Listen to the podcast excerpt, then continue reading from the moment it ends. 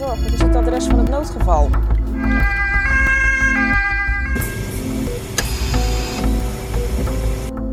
Zo Jasper, daar zitten we weer. eh. Zitten we, Jordi? ja, aflevering 2. Aflevering 2, ja. Ja, de eerste aflevering is gelukkig goed ontvangen door de, door de luisteraars. Daar zijn we heel blij mee. Ja, zeker. zeker. Veel positieve feedback gehad. Ja. Ja. mensen die het leuk vonden volgens mij. Het is heel leuk om te horen altijd. Ja, is heel leuk om te horen. Dus eh, vooral als je nog iets eh, wil laten weten, laat het ons vooral weten via onze Instagram. Mhm. En eh, vandaag eh, gaan we het hebben over nekletsel. Ja. Ook wel bekend als CWK-letsel. Ja. ja, we, wanneer komen we dit een beetje tegen, eh, Jordi? Nou, als je bijvoorbeeld zou denken, je rijdt over de snelweg en je ziet iemand die gecrashed is bijvoorbeeld. Ja.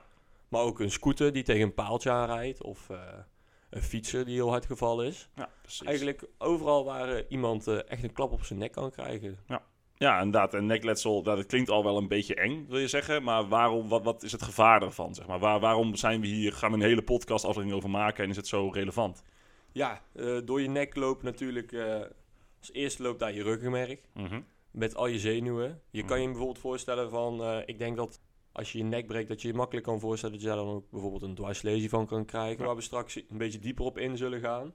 Maar ook gewoon, ja, daar lopen heel veel eh, spieren. En het is natuurlijk eh, best wel kwetsbaar eh, onderdeel van je lichaam. Zonder veel bescherming. Ja, precies. Dus even kort gezegd, inderdaad, er kan gewoon heel veel problematiek vanuit ontstaan. En daardoor is het eigenlijk iets wat je altijd achterhoofd moet houden. Wanneer je zoiets ziet gebeuren. Wanneer je in een acute setting, hey, daar zijn we weer, de acute podcast. Ja, Wanneer er. je zoiets tegenkomt, en is het eigenlijk ook heel belangrijk omdat het zo hoog op onze ABCDE staat, waar we het vorige keer over gehad hadden, dat we daar nu ook eigenlijk even apart op ingaan. eh, wanneer je eraan moet denken, wat je eraan kan doen en wat er ook in het ziekenhuis aan gaat gebeuren. Ja, precies. Want eh, ja, Jasper, we hebben het nu wel over die wervelkolom al. Maar hoe ziet zo'n wervelkolom er nu precies uit? Ja, hele goede vraag. Inderdaad, eigenlijk om een beetje een idee te krijgen wat er kapot kan gaan, moeten we eerst weten wat er zit. En daar gaan we een beetje op de anatomie, ook zo'n eh, leuk lastig woord in. Nou, eigenlijk betekent dat gewoon even hoe het eruit ziet in werkelijkheid. En dat ga ik even jullie beschrijven. Dus we hadden het al over nekletsel, eigenlijk eh, cervicale wervelkolom, CWK-letsel. In het Engels zou je dan eh, CSI zeggen, cervical spine injury. Ehm, en daar wat even uit elkaar halende bestaat eigenlijk het stukje cervicaal. Dat betekent eigenlijk gewoon op welke hoogte we zitten. En wervelkolom, en wervelkolom zullen voor mensen wel bekender zijn. Dat is eigenlijk gewoon je ruggengraat of columna vertebralis in het mooie Latijn. En als we hier even wat dieper op ingaan, dan eigenlijk van boven naar beneden kijkend, heb je dus vier gebieden binnen deze, deze wervelkolom. Hebt namelijk een cervicaal gebied, dat is eigenlijk wat in je nek zit. Dat zit, bestaat uit zeven verschillende wervellichaampjes. Eh, daaronder zit het thoracale gebied. Het zijn er twaalf, eh, van T1 tot, tot en met 212 naar beneden. En dan vijf lumbale wervels en daarna sacrale en het coccyx, stuitje. Het stuitje in ieder geval. Het is altijd een lastig woord. Ik zie het vaak staan. Ik spreek het zeer, zeer eigenlijk nooit uit. Maar het stuitje in ieder geval. En dan is eigenlijk de volgende vraag, ja oké, we hebben het stukje wervelkolom al gedaan, maar wat zit er eigenlijk in de wervelkolom? Hoe ziet het er een beetje uit? We hebben net eigenlijk van boven naar beneden gekeken, maar als we dan gewoon een dwar- dwarsdoorsnede maken, ja, wat zien we dan eigenlijk? En ik stel me zelf ook een beetje voor als een soort achtje. Dus je hebt eigenlijk gewoon een acht die plat op je, op je ruggenmerg ligt, dat is dan één zo'n werveltje. En dan bestaat één gedeelte van die acht bestaat eigenlijk volledig uit bot. En het andere gedeelte is een opening, waardoor dus je ruggenmerg loopt. En het ruggenmerg is waar we het net al over hadden, is dus waar al die zenuwen erheen lopen. Wat eigenlijk de connectie is van je brein met de rest van heel je lichaam. En je kunt je dus voorstellen als er iets misgaat, tot dat dan dus voor hele grote problemen gaat eh, zorgen. Want ja, dan is je, eigenlijk je hersenconnectie naar de rest van je lichaam kan dan of een stukje of volledig doorgenomen zijn. En dat is natuurlijk een vrij groot probleem. Maar daar gaan we dadelijk even verder op in. Nou, door dat gat loopt dus al wat ik zei, het merg. En daar, daar zitten dus al de zenuwen in. Er zitten ook heel wat cellichamen in. En ehm, ja, dat, eh, dat heeft eigenlijk ook een soort van prioriteit wat er binnenin zit. Namelijk aan de buitenkant zitten de dingen die misschien net wat minder belangrijk zijn. Bijvoorbeeld je temperatuursensatie op je huid. Nou, dat is fijn als je even weet als iets warm is als je erin stapt. Bijvoorbeeld bij een zwembad of iets dergelijks, of een, eh, een hot tub of, of zo. Maar het is net wat minder belangrijk dan de aansturing van je spieren zelf. Die eh, wat meer aan de binnenkant zitten. Dus in die zin eigenlijk wel best wel logisch binnen opnieuw de geneeskunde. Dat dingetjes die wat belangrijker zijn, zitten wat beter beschermd dan de dingen die wat minder belangrijk zijn. Ja, ik denk dat heeft lichaam altijd wel mooi voor elkaar, eh, de natuur al. Dus als ik jou even goed, samen, goed eh, begrijp en even mag Mhm. samenvatten, Zeker. hebben we dus eigenlijk door, het hele, door je hele rug zitten de wervels. Mhm. En eh, hebben we die opgedeeld in drie gebieden.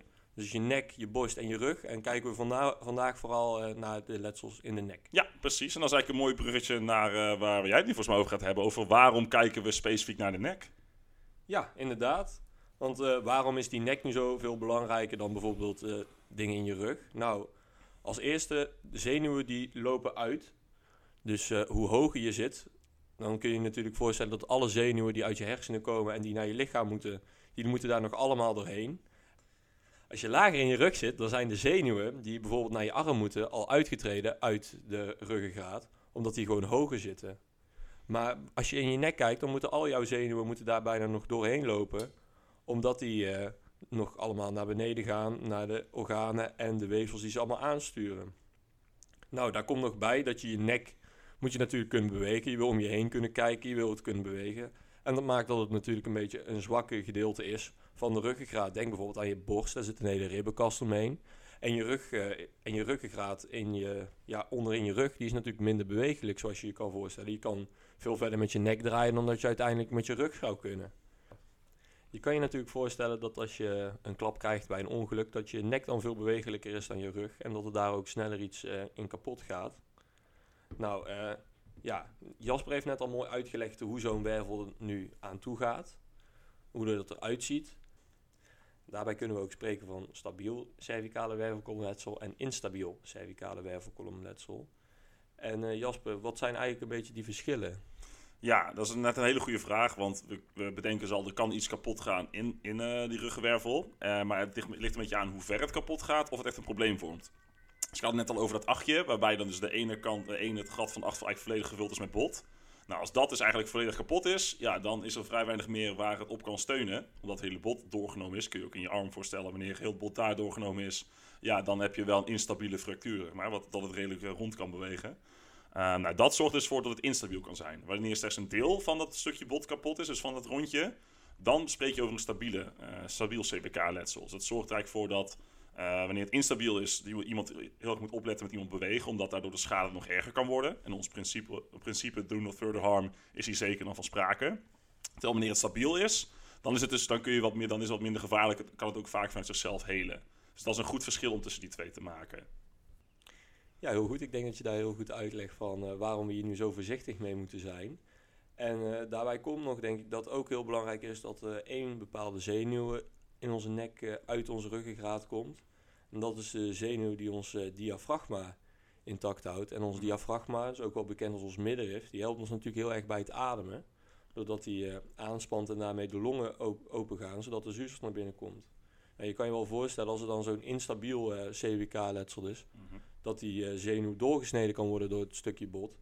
Waardoor uh, de zenuw uitvalt en we ook minder goed adem kunnen halen. Nou, deze zenuw die komt dan uh, uit de wervel 3, 4 en 5. Cervicale wervel 3, 4 en 5. We hadden net al gehoord, er zijn er 7.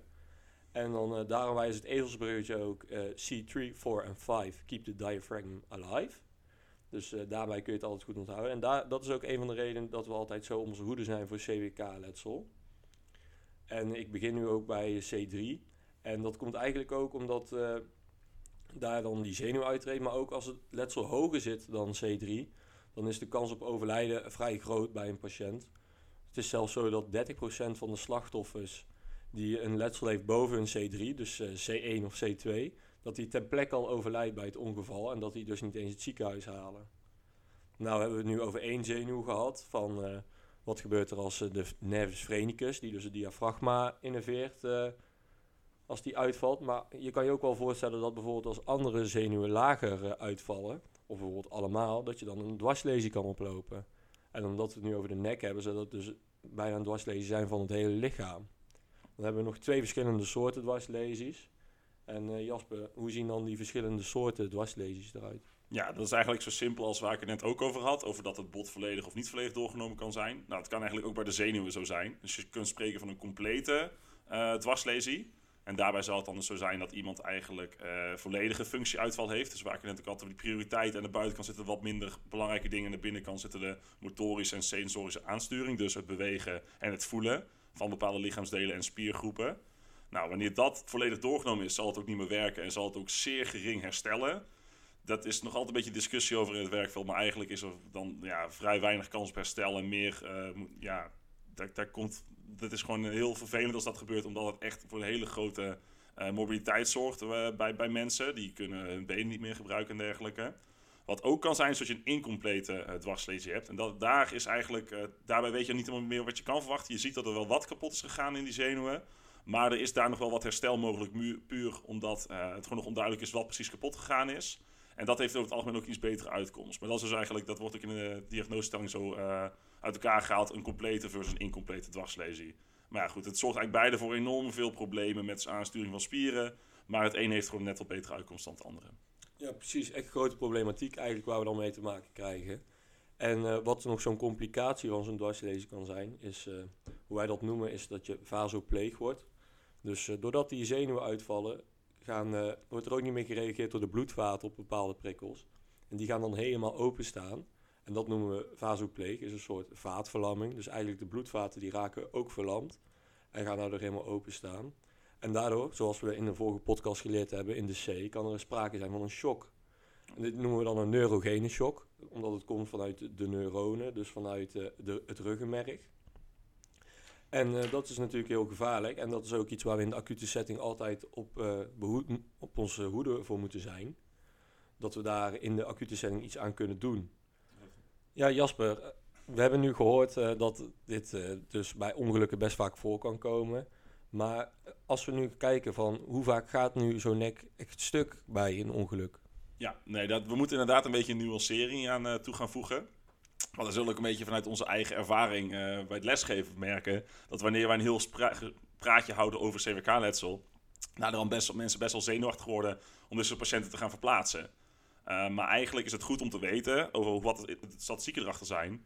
Namelijk, het is zo dat eigenlijk wanneer er sprake is van bepaalde indicatie voor, dan gaan we dadelijk komen diep, uh, gaan we daar wat meer op in. Dan is het zo dat eigenlijk maar 1 tot 5 procent van die mensen die verdacht worden van CWK-letsel ook daadwerkelijk CWK-letsel hebben. En dan heb je nog het verschil waar we het net al over hadden, versus dat stabiele en instabiele. En dus vooral bij de instabiele moet je heel erg opletten.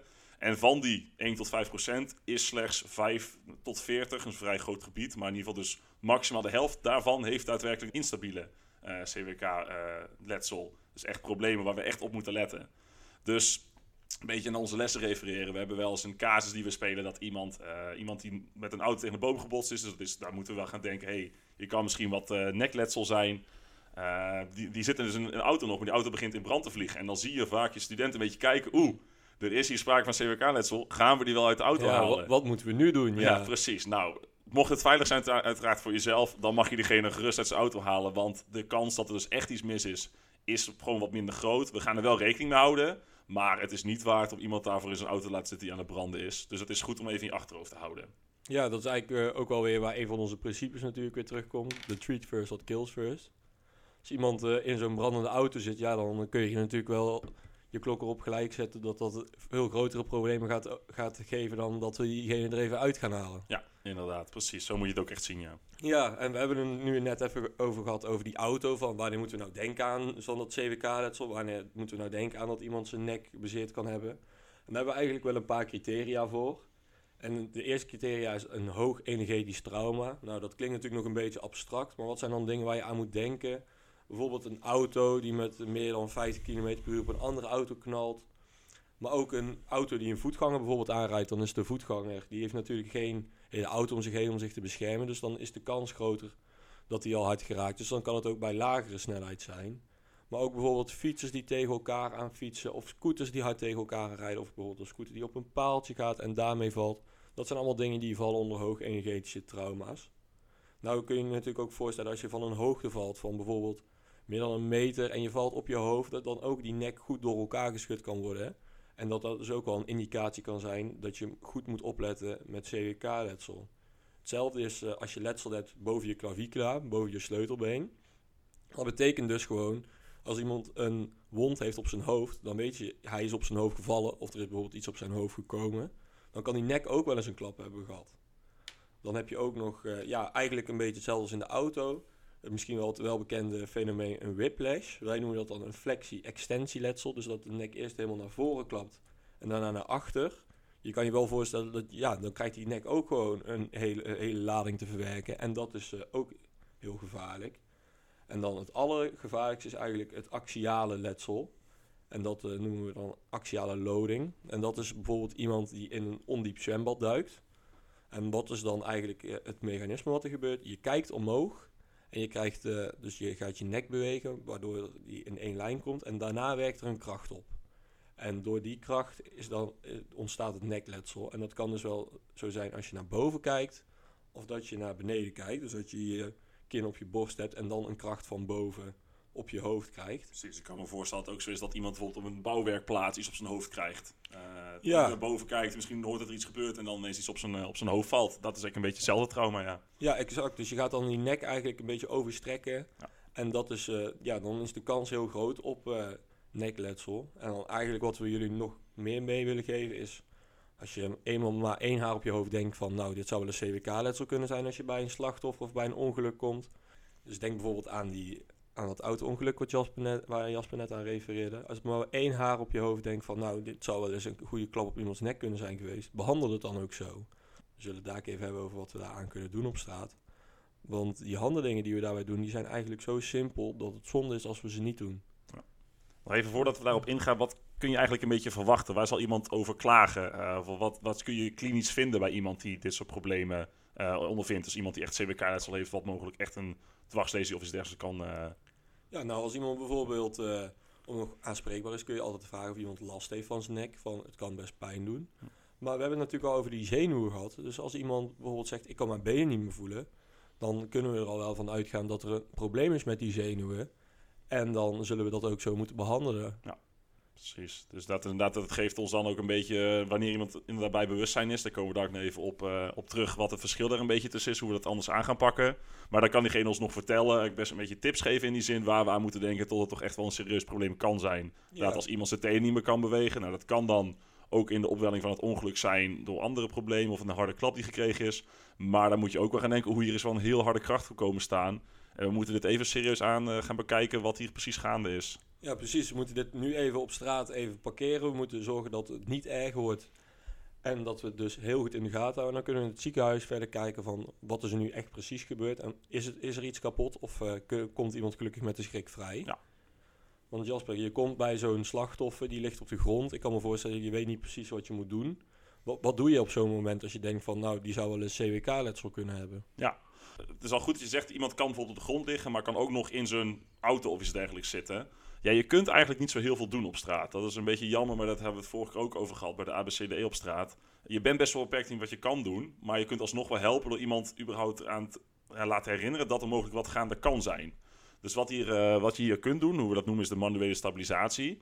Eh, je wil iemand eigenlijk op dezelfde plek houden zolang het nog veilig is. Dus nou, terwijl de auto in de brand staat, wil je die, diegene liefst, liefst eruit halen. Maar wat je dus kan doen dan, is eigenlijk diegene eraan herinneren dat hij mogelijk nekletsel heeft en eigenlijk zijn nek niet moet gaan bewegen. Maar gewoon zo stil mogelijk moet blijven zitten, totdat diegene bijvoorbeeld door de brandweer bevrijd kan worden. Of op in ieder geval zo stabiel mogelijke manier stabiel gelegd kan worden, om zo naar het ziekenhuis gevoerd te worden.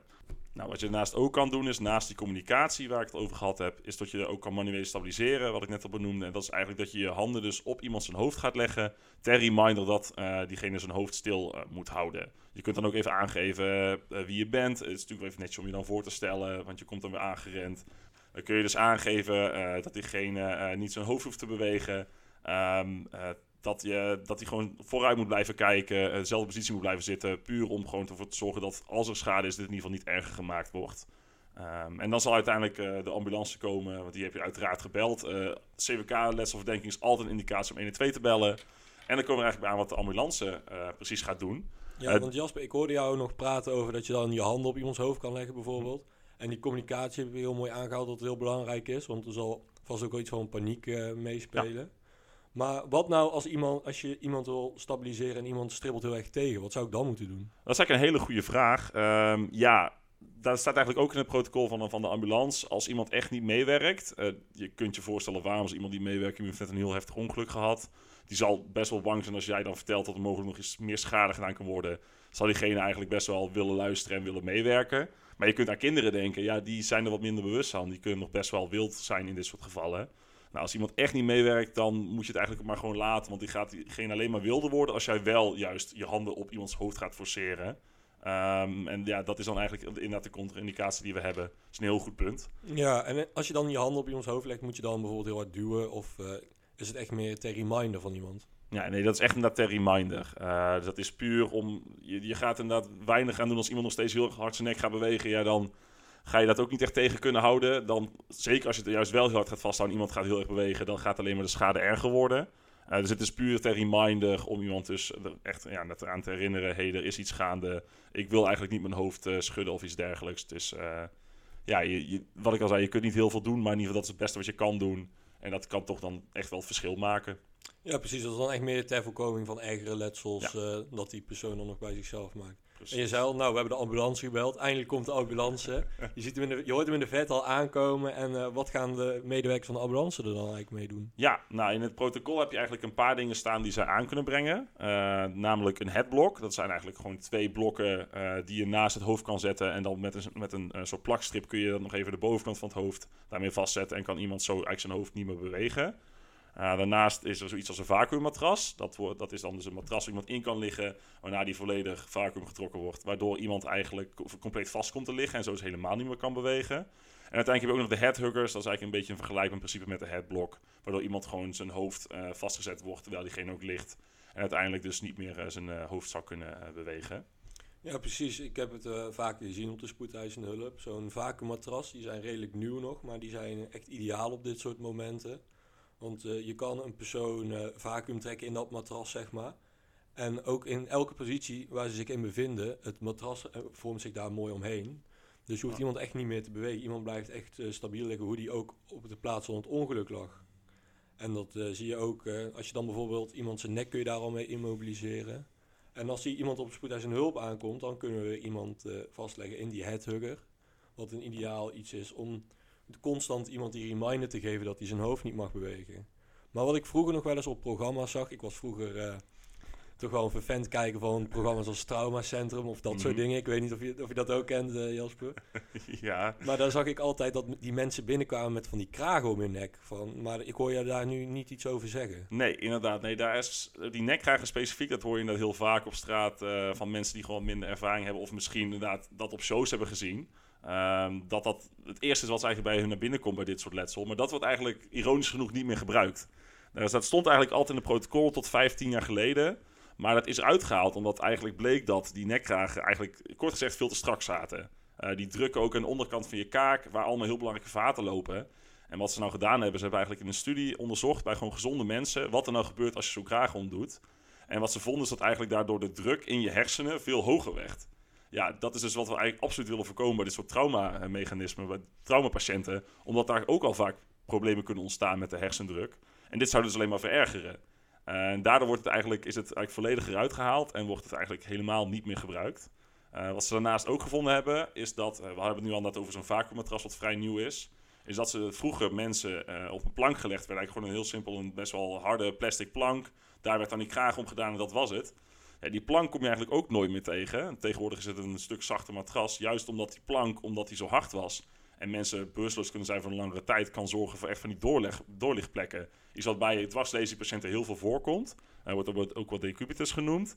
En dat zijn van die heel vervelende wonden, dat wanneer je ergens heel lang druk op zet en je niet merkt tot daar druk op wordt gezet en je beweegt ook niet, tot dat voor heel langdurige zuurstoftekort kan zorgen en voor echt heel ver- vervelende wonden, die uiteindelijk ook voor maanden eh, iemand echt dwars kunnen zitten en eh, daar echt voor ontsteking kunnen zorgen die je eigenlijk eh, niet wil hebben. Dus in die zin is het protocol behoorlijk upgedate de laatste 15 jaar. Is inderdaad goed dat we dit even bespreken en tot we een beetje die, eh, die mythe de, ja, de wereld uit helpen. Ja, dus we hebben nu besproken van wat wij op straat eraan kunnen doen als eerste hulpverlener. En hoe de ambulance je dan inpakt om mee te nemen naar het ziekenhuis. En ja, dan kom je in het ziekenhuis en dan moeten we natuurlijk wel gaan onderzoeken van wat is er nu aan de hand met de nek of met, ja, met de cervicale wervelkolom. Daar hebben we eigenlijk eh, een paar verschillende mechanismes voor om te kijken van eh, is er iets kapot of eh, is er gelukkig niks aan de hand en komt iemand met de schrik vrij. En daar zijn een paar protocollen voor opgesteld waar jullie in mee willen nemen. En Jasper, wat is het eerste protocol wat we daarvoor hebben? Ja. Ehm, nou, eigenlijk alvorens we dan even aan het protocol beginnen, is het goed om eigenlijk te benoemen dat je kunt te maken kunt hebben met slachtoffers die bij bewustzijn zijn en slachtoffers die niet bij bewustzijn zijn. En eigenlijk wanneer er verdenking is op het CWK is van iemand die niet bij bewustzijn, dan kunnen we ook bepaalde dingen niet uitvragen. En dan zal diegene eigenlijk altijd eh, door een radiologische scan moeten, vaak een CT-scan, om te kijken of er daadwerkelijk iets mis is. Maar wanneer iemand wel bij bewustzijn is, dan zijn er daar twee protocollen. En de eerste waar we ons op gefocust is de Canadian C-Spine Rules, oftewel de CCR, of de C-Spine, eh C-Spine Rules wordt het vaak achter, afgekocht. En nou, je zou ik zeggen, waarom haalt niet iedereen gewoon door die CT-scanner heen? Dat is eigenlijk omdat er dus heel laagdrempelig eh, dit soort eh, problemen tegen, tegenkomen worden. Wat we net al zeiden, bij heel veel verschillende mechanismes kan het zo zijn eh, dat we denken, hier is mogelijk CWK-letsel gaande. En in heel veel procent van de gevallen is het uiteindelijk niet zo. Dus daardoor hebben ze wat, wat regels bedacht waarop we kunnen afleiden of het nodig is om een scan te maken. En het fijne hiervan is eigenlijk dat, in, eh 40%, dat hierdoor 40% minder scans gemaakt hoeven te worden. Met eigenlijk een geweldige sensitiviteit en specificiteit. Die zijn beide eigenlijk 100%. En zorgen dus echt voor dat je met bijna volledige zekerheid iemand wel of niet kan, eh, een, een scan door kan sturen. hè. Ja, want ik kan me ook wel voorstellen, want zo'n scan wat je al noemde, zo'n CT-scan, die gebruikt natuurlijk röntgenstraling. Ja. En eh, daar willen we zo min mogelijk van binnenkrijgen als Ja. mens zijnde. Dus Ja. als we dan 40% van de mensen niet hoeven te scannen, dan vind ik dat een hele grote winst Ja, inderdaad. precies, precies. Want ook al is het risico heel klein, het brengt wel gewoon een kans met zich mee dat er uiteindelijk toch eh, door heel veel stralingsbelasting, hoe we dat noemen, uiteindelijk echt problemen kunnen ontstaan. En dat willen zoveel mogelijk voorkomen. Dus nou, daarom die regels. Eh, nou, als we dan gaan kijken naar eh, wat er precies gebeurt in de CCR of de, C-spine rules, dan wordt er allereerst eigenlijk gekeken of er hoge, hoge risicofactoren zijn. Die dus voor zorgen dat inderdaad het nodig is dat iemand door die scan moet gaan. Dit zijn dingen als of iemand eh, boven de 65 jaar is, puur omdat die gewoon vaak wat fragieler zijn. Of dat iemand misschien eh, door een heel, heel gevaarlijk, dan moet je echt denken, hele harde botsing, eh, een hoog energetisch mechanisme gegaan zijn. Of eh, bijvoorbeeld die axiale letsels waar we het net over hebben ja, gehad. precies. Die echt gevaarlijke. die Ja. echt gevaarlijk kunnen zijn, dan wordt hier in, in deze specifieke regels wordt gezegd eigenlijk een auto-ongeluk vanaf 100 km per uur. Dus dat is nog een stukje hoger dan waar we het net over hadden. Oké, nou, als- mocht daar dus geen sprake van zijn van die hoge risicofactoren, dan gaan we door naar de volgende stap. eh, om te kijken of het alsnog misschien nodig is. En dat gaat er eigenlijk een beetje om hoe die persoon zich presenteert. Dus dat kan zijn een deelsoort verhaal. Als het gewoon een simpele eh, botsing was, waarbij één auto eigenlijk niet echt bewogen, een andere bijvoorbeeld net voor een stoplicht toevallig met een paar kilometer per uur tegen iemand aanrijdt. Ja, dan denken ze, oké, nu zal het wel meevallen. Eh, wat ook een ding is, als iemand gewoon rechtop zit in, in de eh spoedeisende hulp wachtkamer. Dat is eigenlijk voor hen ook een reden om te denken, dit valt allemaal wel mee. Of wanneer iemand zich eh, eigenlijk een beetje verlaat presenteert met zijn nekpijn. Dus je kunt je voorstellen dat wanneer jij gisteren een auto-ongeluk gehad hebt, maar het viel toen eigenlijk wel mee en de dag erna krijg je heel veel pijn in je nek en ga je toch naar spoedeisende hulp. Nou, dan zal het waarschijnlijk wel meevallen, omdat het dan waarschijnlijk om spieren zal gaan. Ja, die zullen zeker de dag naar de rand een redelijke klap gehad hebben en daardoor wat pijn geven. En als laatste ook wanneer er eigenlijk geen eh, pijn op de wervel zelf is. Dus je kunt eigenlijk aan de achterkant kun je een beetje erop voelen, een beetje op duwen, een beetje op kloppen. En als daar ook geen pijn bij is, dan is dat ook vaak een indicatie dat het eigenlijk niet nodig is.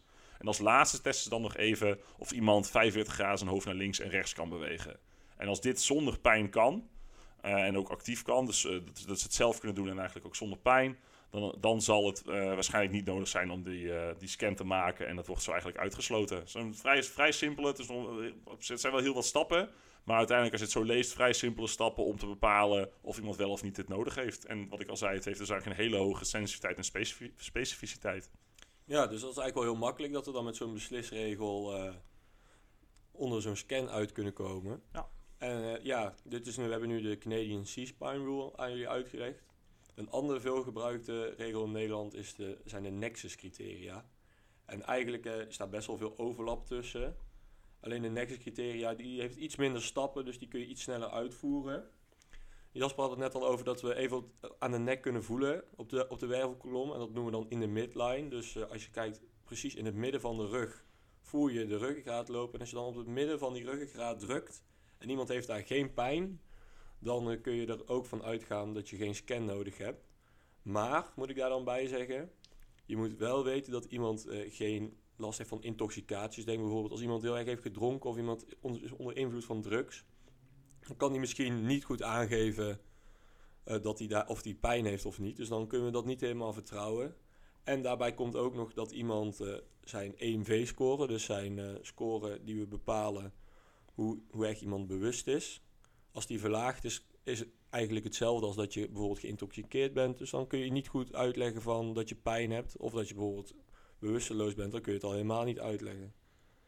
Dan is het daarbij ook nog van, er moeten geen letsels zijn die heel erg afleiden van de pijn in je nek. Stel dat je bijvoorbeeld echt een erg gebroken been hebt.